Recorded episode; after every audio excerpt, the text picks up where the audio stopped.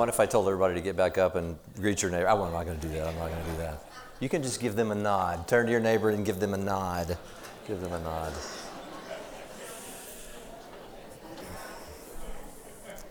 So here's the question this morning. Here's the question we must ask Do, do rich folks go to heaven? Well, many of you would say, well, of course. You know, I hope so. Some would say, no, I don't, I don't think that's a minority. Uh, many of you know this. It's one of those things when we come to a passage that's so well known, especially if you've kind of been someone who's been a Bible student through the years and you've really tried to read the Bible and for all its worth and inevitably, but uh, you come across this story and maybe you've come across this story or this encounter. I say it's not just a story, it's the telling of an encounter that Jesus had uh, with the rich young ruler and what that means. And, you know, it's, it's super challenging because it was, um, I think it's the most well remembered encounter that he has with those that aren't in the inner circle. Uh, and most people know about the rich young ruler. And uh, they, they don't come. If they know that we're gonna, if I'm going to preach on the rich young ruler, why? Uh, it freaks them out. This story freaks people out it feels like, ah, what, what does this mean for salvation? One of the things I hope you're starting to get as we really take a systematic walk through the Gospel of Luke, that when you're looking at, at the Gospel, and you're trying to the gospel works through like water if you will and there are different refractions and it just comes out in all these different ways and you can see different facets of the gospel but it's, it always comes back to one central truth. And again, we're going to see that played over and over and over in the good news, in the teaching of Jesus. The applications are numerous. And here again is an application of the essence of the gospel. So let's pray. Lord Jesus, we thank you for this morning. Uh, Lord, help me, help us get through this. Lord, speak to us in ways that we can understand and, and then apply this. How would we apply this, both in our own personal lives, but also in the sharing of the gospel? Uh, that we don't, uh, we don't take missteps, and that maybe there's someone watching here this morning and, and they just don't understand it. it. You can hear it over and over and over, and yet there, it just doesn't penetrate. I'm praying that for some, within the sound of my voice today, that this would penetrate uh, in, a, in a way that maybe it never has. And it's only your spirit that can do that. Uh, roasted with fire was how they were told to eat the flesh of the lamb. And we know uh, in Exodus 12, and we know that when we eat your flesh, which is what you told us to do, we're trying to eat everything you said. But we need it to be roasted with fire and not broiled, Lord. We need your Holy Spirit to guide us today. Thank you in advance for in Jesus' name. Amen. All right, let's read this encounter. Luke chapter 18. We're going to start in verse 18. The rich young ruler. A ruler questioned Jesus. A ruler questioned him and said, Good teacher, what shall I do to inherit eternal life? Let me just pause here for a second. Please understand that this is a great question to ask. This must be a question, I, I, can't imagine a more important question to be asked. Many of you may not even believe in God or think that you believe in God, but uh, many of you obviously do. And then the next question should be if I do believe in God and, and now I'm believing into Jesus as at least a teacher, what shall I do to inherit eternal life? It's a great question. It's not a poor question, except for the way in which he phrased it, and we'll look at that in a minute. And Jesus said, Well, first of all, why do you call me good? No one's good except God alone. Now, many have taken that passage to mean that Jesus clearly wasn't claiming to be God. That's not what Jesus was claiming or not claiming in this passage. It just, he, he recognizes that this ruler clearly does not see him as God. And so, why do you, thinking that I am just a teacher, call me good? No man is good. And then he says something incredibly profound, which is also quite difficult to understand because he begins to give him a list of the commandments. Now, the first question should arise well, is this how you get to heaven? Is that you obey all the commandments? If the, the, the, the man on the street out there, he feels that way. I mean, we could go out there and Well, how do you think you get to heaven? Well, you know, the Bible has a bunch of rules, and if you can, I guess, at least if you're up high enough on the bell curve, you'll be all right. Follow the rules, follow the rules. And of course, if you if you know the gospel and its core, you'd say, no, no, no, no, that is not how you inherit eternal life. And yet, here's Jesus. Well, he says to follow the rules. What is he doing here? What tack is Jesus taking here? Now, what's fascinating about this next part is he begins to quote a number, not all, but a number of the Ten Commandments, the Decalogue. The, now, remember, for those of you who are just kind of new to this, there are 613 laws prescribed for the nation of Israel. The Ten Commandments are only 10 of the 613 laws. Sometimes they're seen as the moral law although that many of them revolved around morality. There was civil law and there was ceremonial law and there were all kinds of things that were happening as it related to the law. But Jesus went straight to the Ten Commandments. Now, what I want to put, point out to you, and some of you who are Bible students, maybe this will be a new th- way to think about this. He doesn't start with the first one, he doesn't start with the second one, he doesn't start with the third one, and he doesn't start with the fourth one. If you know anything about the Ten Commandments, of the 10, the first four very much deal with our relationship with God, and this, then the next six deal with our, our horizontal relationship. So, first four dealing with our vertical relationship, and the next six deal with our relationships with one another. And he goes straight to the relationships with one another. He doesn't start with you know, have no other gods before me, or don't create idols, or don't take my name in vain, or don't profane the Sabbath, you know, honor the Sabbath. He doesn't start with those. I just want to point that out to you because it's very important if you want to understand what tack Jesus is taking in trying to describe how this man can inherit eternal life. Why would he, get, why would he give him the commandments? We'll see. And then he simply says, Do not commit adultery, do not murder, do not steal, don't bear false witness, honor your father and mother. Now, there are many, even maybe within the sound of my voice today, there are many that could say, Well, okay, check out right, I'm pretty good there. I'm not maybe perfect, but I've never murdered anybody.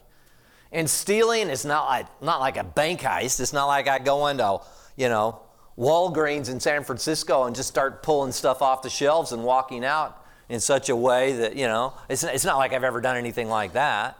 And you can kind of, you, you might at least check, uh, yeah, okay, yeah, pretty much check, check, check, check. And that's exactly what he did. And the ruler said in verse 21, he said, All these things I have kept from my youth.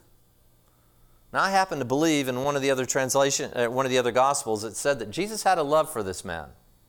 And I have to believe this man tried hard. I have to believe this man might have even been considered in many circles to be guileless.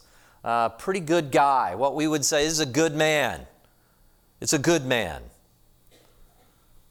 And he said, All these things I've kept. And then verse 22 And when Jesus heard this, he said to him, Well, there's one thing you still lack. All right? i have got my check mark. I'm ready to check the box. Go ahead, give it to me. I'm, I'm five for five here. Come on, give it to me. All right, there's only one thing that you lack sell all that you possess. Now, I want you to stop for a second. Everything? Everything? I will have no income streams? Zero? I mean, I mean, everything? Sell everything? I, I, I don't think the weight of that really hits us. To be, what you're asking me to do is to be put out on the streets, to walk around, be a beggar. I mean, what is this kind of, what kind of request is this, really? And so I think we've been able to distance ourselves in some ways from this because, well, I go to church and I see people drive up in cars, so at least I'm at least it's kind of like being in a herd. You know what I mean? At least if we're all going to go off a cliff, I'm going off. Well, I'm even going off with Pastor Jeff because I saw him drive up in a car, drive drive up in a car, and he hadn't sold all that he he possessed. And but they were uncomfortable with it. What what is Jesus doing here? It's a great question. And then I want you to distribute it to the poor. And you're going to have great treasure in heaven. And then come and follow me. What would your response be to that if you were to meet Jesus today and you were walking out to your car and you had a not a road to Damascus, but a, a pathway at UCR to your car kind of experience? Maybe you were blinded and you had an encounter with a risen Jesus and and he said this very thing. Here's what I want you to do, Jeff. I want you to sell everything you got. I want, to, I want you to make sure that somebody's able to distribute that to the poor. And I know you can't see, but I'm going to take your hand and you're going to follow me. What would that be like? What would that feel like? Of course, when he heard these things, he became incredibly sad. And why? Because he was extremely rich. Some people on the face of the planet, that would be a hand up. You do have to understand that. I mean, you see the, some of the wars that are breaking out in the Sudan, some of the internal strife. I think you can see that on the news. I even looked at an article this morning and things were going up in flames. There was some real battling going on in the Sudan. There are many people within the Sudan on the conf- continent of Africa who might say, Really? I don't have anything. It's not hard for me to sell everything when I don't really have anything. And so to follow seems easier. It seems like a step up. I'm being invited to go with this guy, and maybe he can provide for me. But then the idea that I would in some way have to go down to, to make a sacrifice, that's more difficult. And the more wealthy you become, the more used, the more accustomed to the, the niceties of life you become, the more options you have available to you. I mean, it's just true. And never, never condemn somebody who is extremely wealthy for some of the decisions they make. They have options that you may never have. It's, it gets harder and harder the more wealthy you become. And this, this man was evidently extreme. It doesn't say that he was just wealthy, it says that he was extremely wealthy. And Jesus looked at him and said, How hard it is for those who are wealthy to enter the kingdom of God. It's easier for a camel to go through the eye of a needle than for a rich man to enter the kingdom of God. Many have suggested, some don't agree, but many have suggested the eye of the needle may have been the entry gate into the city and that the camel would have to really get down on its knees to be able to enter the city. And that's the picture that he gave. Many will have heard of that, that understanding. And, and they who heard it said, Well, who can be saved? I mean, this is impossible. I mean, this is ridiculous. Everything? It distributed to the poor and be out on the streets? Who's going to go for this message? Jesus, don't you understand? This is a hard enough message as it is. Now to add this caveat on, I mean, what are you saying? And he said, Well, the things that are impossible with people, well, they are possible with God. And I want to add these last few verses. We'll look at, look at them at the end this morning. And Peter said, Here comes old Peter. He says, Behold, we have left our homes, we've left everything and followed you. We've done it. We, we did that. We, we dropped our nets and we look what we've done. Look, we're those people. We're the, we're the few. We're the proud. We're the, we're the Marines. No, we're the, we're the disciples. We've done that. It's exactly what we've done. Lord, you must be proud of us. Now, he is. And he said, Truly I say to you, there is no one who has left house or wife or brothers or parents or children for the sake of the kingdom of God who will not receive many times as much. Now, catch this. At this time, both now, on the earth, in this life, and in the age to come, eternal life. He doesn't condemn him for that. He said, You're right, Peter. You've made a good decision. You followed me. I asked you to drop your nets. You chose to follow me. And you're going to receive blessings in this life, but boy, not only that, it's going to extend on beyond your last breath, on into all of eternity. This is an incredible, what a great decision you have made, Peter. He commends him for this understanding, and that is a right, a right understanding. It begs the question what tack is Jesus using here? Does this apply to me? Must we all relinquish everything in our current possession and be out on the streets because Jesus is not physically walking around on the earth where I can physically, literally go, I'm with him and I follow him. I cannot literally, in a physical body, follow a physical Jesus, but I can follow Jesus still. And there are a number of things that emerge here. Right off the bat, what we have to understand is that the question is so flawed. And it's flawed on three different areas. The question that he asks is a good question to ask, but it's flawed. You say, well, how can, but how can it be both flawed and be good? Because the heart of the question is, I want eternal life. The question is flawed in the sense in how he puts it. Good teacher, what shall, well, what shall I do to inherit eternal life? So we want to look real quickly at these three facets. And first of all, why? What is wrong with calling Jesus good? Isn't he good? Wasn't he good? Of course he was good.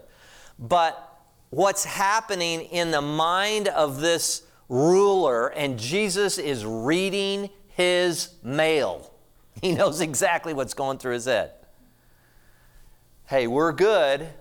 I'm good. You're good. Isn't it good that we're all good people? This is fantastic. But now that we're good and you're telling us how to inherit, what shall I do? So, but then he adds one other thing teacher, teacher, good teacher. What shall I do? First of all, let's deal with number one good. What is, what is going through his mind? He already knew. He knew he was going to check, check, check, check. He, now, he, he knew he wasn't the tax collector. He knew he wasn't, you know, for women, a prostitute of some sort. He, he knew all these things. He had checked the boxes since he was young. He, he felt confident in his goodness, and he also felt confident in Jesus' goodness. But there's a problem here. And, G- and look, we've talked about this. We looked at it with the two debtors a few weeks ago. It almost seems like, Jeff, this seems like a, a similar message. It is. The gospel has to start on the right grounds. Otherwise, look, if you're trying to share the gospel with somebody, you have someone in your family, you have a friend, you have a spouse, whatever, and you're trying to share this, you cannot get beyond their own sense of their own righteousness, their own goodness. Until that is first addressed, everything else will come out wah, wah, wah, wah, wah, wah, wah, wah, wah. It just will. You, it, you cannot unless you can establish. So, fundamental flaw number one good. Good teacher. Jesus was good. Yes, he was good. He was the unblemished lamb. He was perfect. He was the righteous, the suffering righteous servant that would one day go to slaughter. He's correct, but his assumptions are predicated on something that are incorrect. That Jesus was good as a, well, as a human being, because he then calls him teacher. What does the Bible say about our own righteousness? Well, Isaiah chapter 24. Many of you will never even heard of this. Again, Israel's story is our story. Israel was given the law, and they were given the law, and they were getting a little bit of the law, and they failed. And they were getting a little more of the law, and then they failed. They get a little bit more of the law, and they failed. If you look back and their, their story, and they keep failing and failing and failing and failing. And even during the time of Isaiah, this is 700 years after the time of Moses, Isaiah still looks around. He sees his nation, the called out people, this, this people that were supposed to be good.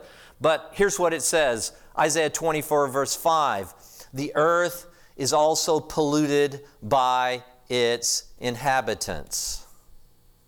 Polluted. They've transgressed laws, they've violated statutes and they broke the everlasting covenant.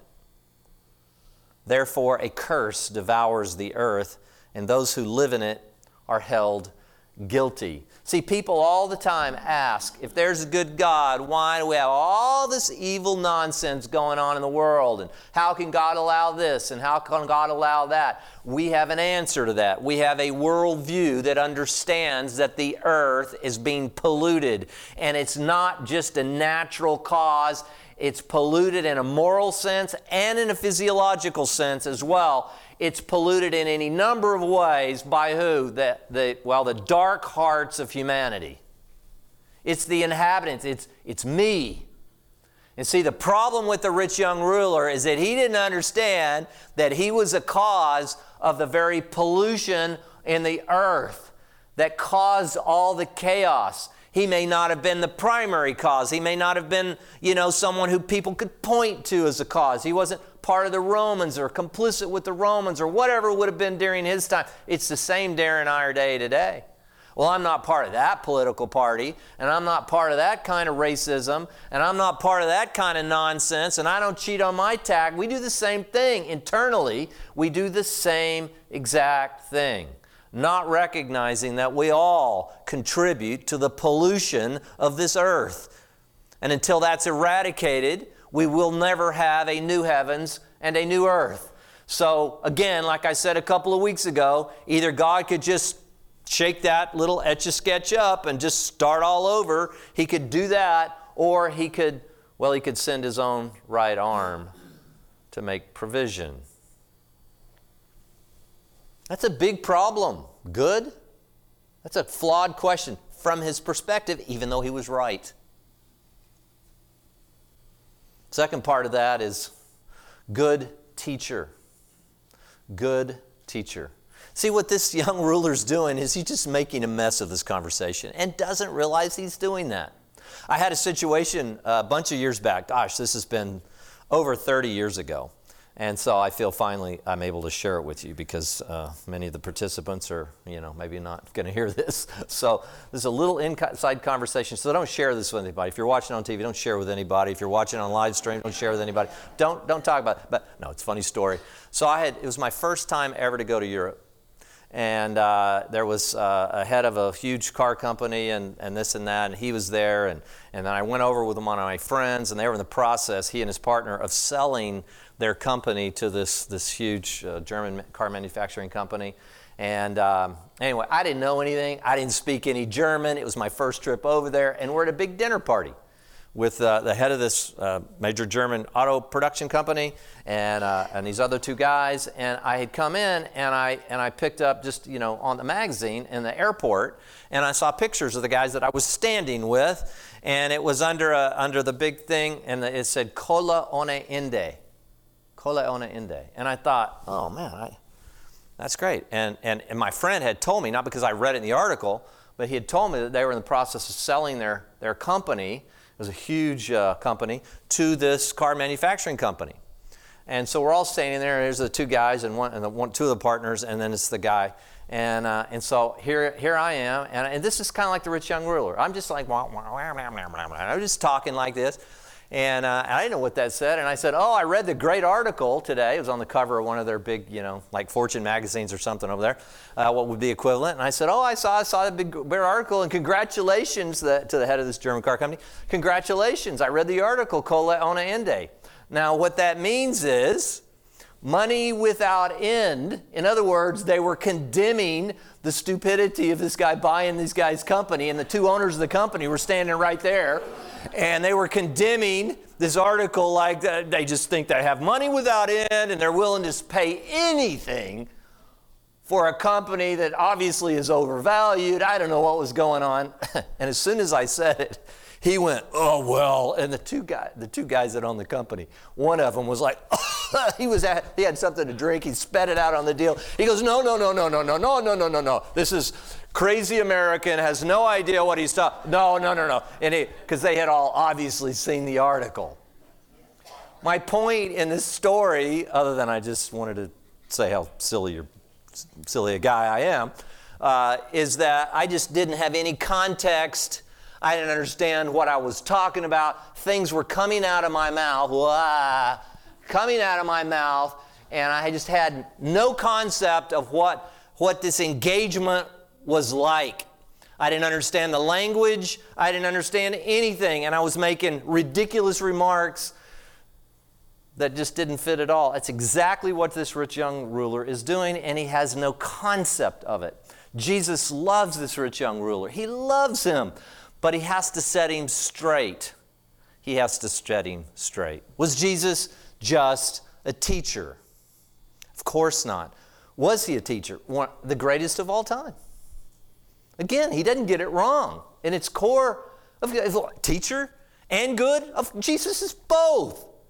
But from his perspective, good teacher is where it stops. And that's where it stops with many of you, maybe within the sound of my voice.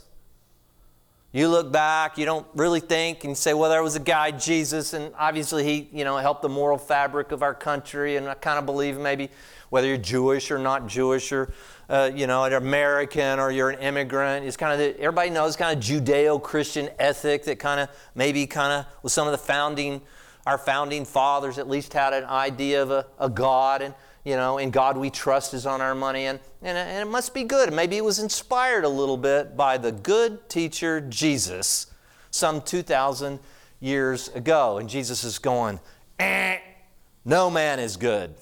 Why do you call me te-? What?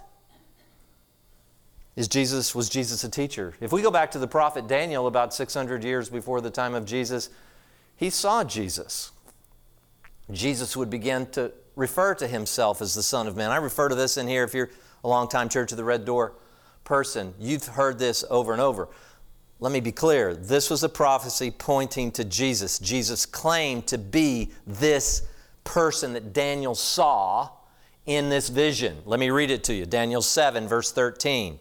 I kept looking, this is Daniel, in the night visions, and behold, with the clouds of heaven, one like a son of man now, why did he say that? He looks like a guy, but he's clearly not a guy. He's a guy, but not a guy. That's what is going on in his mind.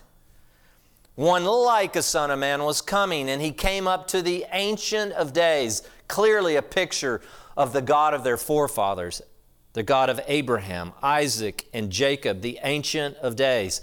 And this one looking like a son of man came, and he was presented before him. And to him, this Son of Man, this guy that kind of wasn't a guy, was given dominion and glory and a kingdom, and that all the people and nations and men of every language, that includes Jews and Gentiles. Thank God this is just not something, it never was just about the Jewish people the, the Savior was going to come through the Jewish people. But it was always, go back, and if you're Jewish and you're watching, you're listening, please understand, I beg you to consider this. God was always talking about us as non Jews. And there was going to be somebody like the Son of Man that was going to be given a kingdom and glory and dominion and power, unbelievable authority. And all of us were included should we only choose to believe. That we might serve him. His dominion is an everlasting dominion which will not pass away, and his kingdom is one which will not be destroyed. Talk about eternal life. That was the question he was asking. I want to be part of a kingdom that's never destroyed. Now, that's going to require something. It's going to require me to, for to live eternally if I'm going to be part of a kingdom that's never destroyed. He's asking a good question. The foundations of the question, well, the, the essence of the question is good, but his, the way in which he asks it is wrong. Good, he's not good. Teacher, Jesus is much more than a teacher. He looks like a guy, but all power and authority and everything has been given over to Jesus. In John chapter 20, we know this is the case. You say, well, Jesus, and I hear this all the time. This was fabricated later. Jesus didn't really claim to be God. Wrong, wrong, wrong, over and over wrong. You haven't read what Jesus said about himself. And this is a clear example. In John chapter 20, verse 26, we hear of doubting Thomas, right? Doubting Thomas. And Eight days after his disciples were again inside was what we celebrated last week, Resurrection Sunday. And Thomas was with them. Jesus came, and the doors, having been shut, stood in their midst. Well, what does that mean? He's got a physical body, but somehow he can come in and out of places. This is us. He's a, he was the head of Star Trek. I'm just telling you. And he stood in their midst. Peace be with you. And he said to Thomas, because he knew Thomas that I'm not going to believe unless I see and touch and taste and feel. I, I got to have all my senses engaged. I'm not just going to believe some fabricated tale. I got to see it for myself. And Jesus turned to Thomas and said, Reach here with your finger and see my hands, and reach here with your hand and put it on my side. Why? Because he was pierced through and outpoured water and blood, a, a symbol of our atonement for the blood, how we actually have eternal life, and then our cleansing through the washing of the water with the word and everything else that accompanies those two metaphors. Beautiful picture. And so he put his hand there and he said, And do not be unbelieving, Thomas, but believing. And then Thomas answered and said, My Lord and my God. And Jesus said, No, no, no, no, no, no. I'm not your God, and do not do that, Tom. That is not how Jesus responded. He allowed him. Bingo. Good teacher? Mm-mm. Lord? God? Now you're talking. And Jesus said to him, Because you have seen me, you have believed. Blessed are those who have not seen and yet believe. You're blessed here today. If you're believing into Jesus, and you've, ne- I've never seen a literal resurrected Jesus, not in a physical body, but I believe it more than I believe anything else in my life. And I'm blessed because of it. And lastly, this is such the most flawed. If, it, if that good was flawed, teacher was flawed, but this is the most flawed. What shall, what shall I do? What shall I do? It assumed, it assumed he could do it. It assumed he could check, check, check, check. So Jesus held out for the last part of this. See, what you don't, I think what has happened here is he gave him something he knew that the rich young ruler would go, check, check, check, check. Now, had he listened to Jesus and said, Jesus teaching on murder, and that if you've even called someone a fool, you're guilty of murder, and adultery, even if you've looked on a woman to lust after her in your heart, you're guilty of adultery. He didn't even go down that route. He could have. He, he taught a lot around this area at that time and described to them the really core essence of the law, but he didn't take that tack. But he started with something he knew that, well, maybe this guy will go check, check, check. And then I think what he does is he circles back around and he goes, You shall have no other God before me. At that moment, he is confronting his, well, his sense of rightness before God. The fact that he and Jesus, well, together, isn't it great? They were all such great people. That whole construct in his mind is being blown up by Jesus going back to first the first couple of commandments don't have any gods before me, and don't create idols. And I think what Jesus has done, knowing, he goes right back to the heart of it, and he says, Well, and I think what I believe is that Jesus is making, there's an implicit statement. When he says, Come, follow me, and obey what I'm saying, he's also making a claim to be God.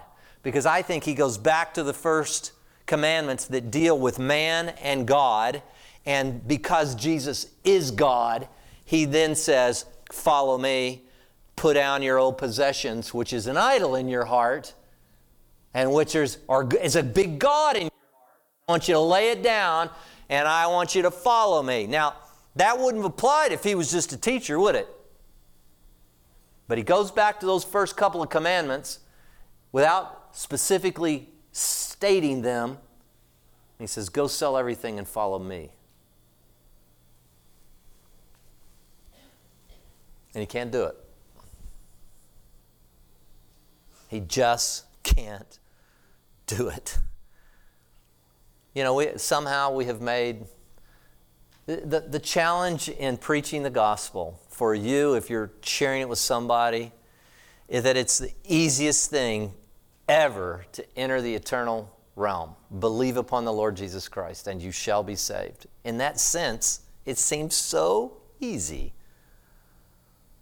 But you have to get off on the right foot. And if you get off on the wrong foot and you don't understand that Jesus is good, but he's much more, that he is a teacher, but that he's God, and that you're a million miles away, you'll ask the third question, which is, What shall I do? And you may never state it out loud, but many of you still walk under there, Well, I hope I've done enough. I meet with people all the time. I just hope I've done enough. And I don't like reading this story about the rich young ruler because it always feels like I haven't done enough. That's why it freaks me out. And that's maybe, you know, why a lot, a lot of people last week, few, a little bit fewer people this week. I, I thought about not putting, you know, do rich people go to heaven? And I, I won't say who it is that said right when they came in. He said, you know, all oh, the eye of the needle today. And they knew, they'd read ahead. And so, uh, I won't give uh, Bob Warren's na- name away who had said that to me. But anyway, uh, you, you, do understand. It's like, and I was like, that's amazing that you even came, Bob. but it, we, it freaks us out. It's not about what you shall do. What if you tried really hard? Isaiah chapter 64, we know this. All of us have become like one who is unclean. This is Isaiah including himself, who was a pretty righteous dude. All of us have become unclean. All of our righteous deeds are like a filthy garment. All of us wither like a leaf. Our iniquities, like the wind, take us away. Every bit of it. Now, if you compare yourself to your friend, or to somebody that another race or another nation or another political party, you might come out on top. But boy, when we compare ourselves to God, filthy rags. Trash. Means nothing. Ephesians 2, same thing. You were dead in your trespasses and sins. I don't know how it could be more clear, verse 8. It's by grace that you've been saved through faith, and that not of yourselves. What shall I do, good teacher? What shall I do? Flaw, flawed, flawed just like my experience in Germany. I'm just, everything was wrong about that conversation. It was, uh, it was based in ignorance on my part. It was just so flawed. But to me, I was being a good guy. I was trying to initiate some conversation, trying to encourage somebody for being on the cover of a magazine. Congratulations. Just crazy stuff. Why didn't Jesus just tell him to have faith and follow him? Why, didn't he, why did he have to add, sell everything and all those kinds of things? Because he was addressing the idol in his heart. Jesus loved him so much that he had to address the idol. He was giving this young ruler, who felt he, relative to his peers, was a good guy, not unlike the good rabbi teacher that he's talking. Rabbi just means teacher. The rabbi that he's talking to. Isn't it great that we're a bunch of great people? Jesus gives him a glimpse into his self absorbed life. I think that's what's going on here. Out of love, he continues to, he, the Holy Spirit does that to me all the time. He continues, even as a person who I know I'm saved, and I, but he just gives me little, little glimpses into my self-absorbed life because he loves me. He doesn't want anything to get in between his presence and me. Do you understand that? If the highest thing, like we started with this morning, one day in His presence is better than a thousand years, if we really believe that, we do everything in our power to make sure that nothing came in between His glory and hearing His voice and following it. Nothing. And yet, we can become pretty self absorbed. We're not generous. We're not, it's not even talking about giving everything away. We're not even a generous people at times. Even people who follow Jesus, we're just not generous because we're afraid. We, don't, we lack trust. We don't understand. We, we still walk in kind of in darkness at times. And so the sanctification of a sermon like this and an encounter like you're having this morning might just push back the darkness a little bit. So we can't just walk away and say, well, this has nothing to do with idolatry. It has a lot to do with idolatry, but it also has to do with the telling of the gospel. I just know how Jesus works. I, I, here's my this is total Jeff Cranford commentary. I cannot prove this. I don't know. My sense is because I know how Jesus has operated as I watch his parable, parabolic teaching as we walk through this. I have watched over and over in my own life. Jesus, I believe, planted a time bomb in the rich young ruler. Yes, the story says he went away sad because he had a lot. And the assumption then is that he never entered eternal life. I don't know so much about that. I, I want to at least hope that that little time bomb of an idolatry time bomb, which is what Jesus confronted him with, went down into his soul. And maybe later on down the road, when he heard that Jesus had been resurrected and he began to understand the truth and the reality of the gospel and the story, I, I, for some reason, I, I just believe that at the proper time, that time bomb just went. And he goes, I'm not good. I can't do anything for my salvation. Jesus is not a teacher, he's way more than that. I should have followed him. What was I? I could have had a V8. what was I thinking? Uh, how? I want to believe that that time bomb went off and that someday I'll get to sit down and maybe have a cappuccino and ask him, well, what happened after that time bomb went off? Oh, that encounter. Some of you had something planted way back in your life. Maybe you're watching. Maybe you went to church or you heard something about Jesus and you had that, you just knew it was true, but you've lived a life that's been a million miles away and now you're asking, What shall I do? The answer is not the proper answer. What did He do that will give me eternal life? He died a brutal death on your behalf. That as you choose to follow Him and believe in Him, that's what you do. You believe. You believe upon the resurrected Jesus.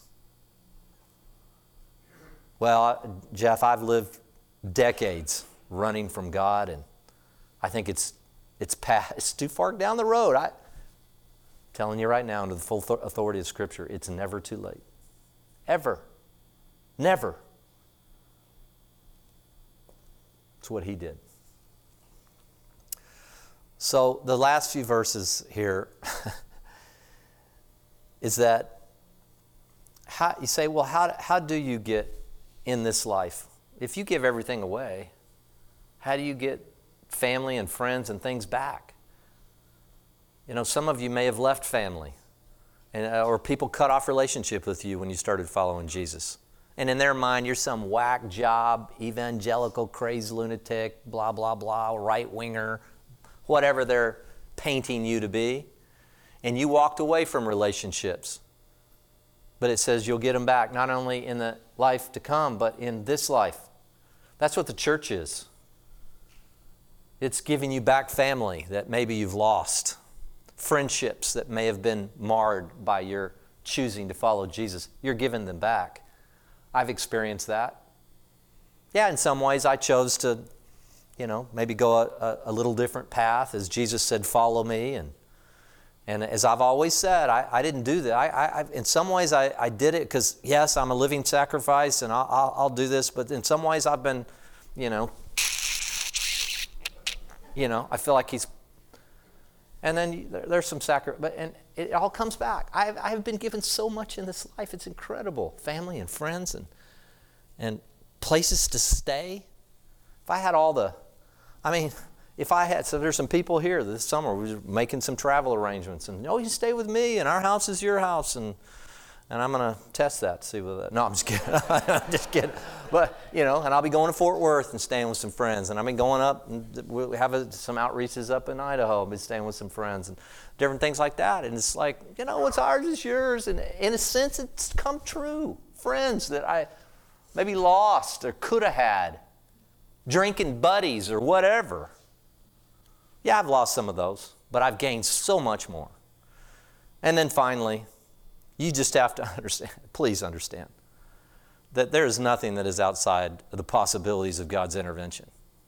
This doesn't just go for wealthy people, this goes for grandchildren or children or family or friends that just seem a million miles away. They just don't understand. I wish, I get this all the time. I wish, I wish my kids could have heard this or would you talk to my, you know, whatever. I, am saying I, I, would love to play a role sometime in, in, in, some of your kids or grandkids or friends' lives. I, I, I love that. I mean, I love playing a role. But in the end, everything is possible in Christ, not just because of me or people in this church, because the Holy Spirit is working to convict them of sin and righteousness of judgment 24 hours a day. Keep praying. All things are possible. Why? Because we don't get in on our own anyway. You know, I've been praying lately. Uh, it just seems impossible that we're going to get in this building funding and things like that. And, you know, obviously after COVID, our numbers have probably been reduced by 50%. I think most of you know that uh, since pre-COVID days, and it's been tough. And sometimes you just got to believe, and you know, and I just, and sometimes you just don't want to believe. And uh, well, you know, maybe it's going to happen 50 years from now, I, uh, long after I'm gone, uh, you know. And no, I just I get out on my knees. I get out on my knees, and even this week, I'll, I'll tell you, we moved well over a million dollars closer to where we need just in this week, just through prayer. I, I, I I have seen so many things that were impossible become possible. And it includes salvation. So, in closing with this last song, and then I'll have, after the song, I'll have Paul come up and close us in prayer. It's only by the blood, right? It really is. It's what he did. What shall I do? Believe in what he did. So if there's a doing and believing's doing, then, then do your believing. But in terms of doing and obeying and laws and this and that, not for your salvation. That doesn't mean we're crazy people running around with our, you know, immoral people. How, how would you follow Jesus and come follow him and live in a, in a chaotic way? It just wouldn't happen, would it? But you can follow him today. But it's not, he's, he's God.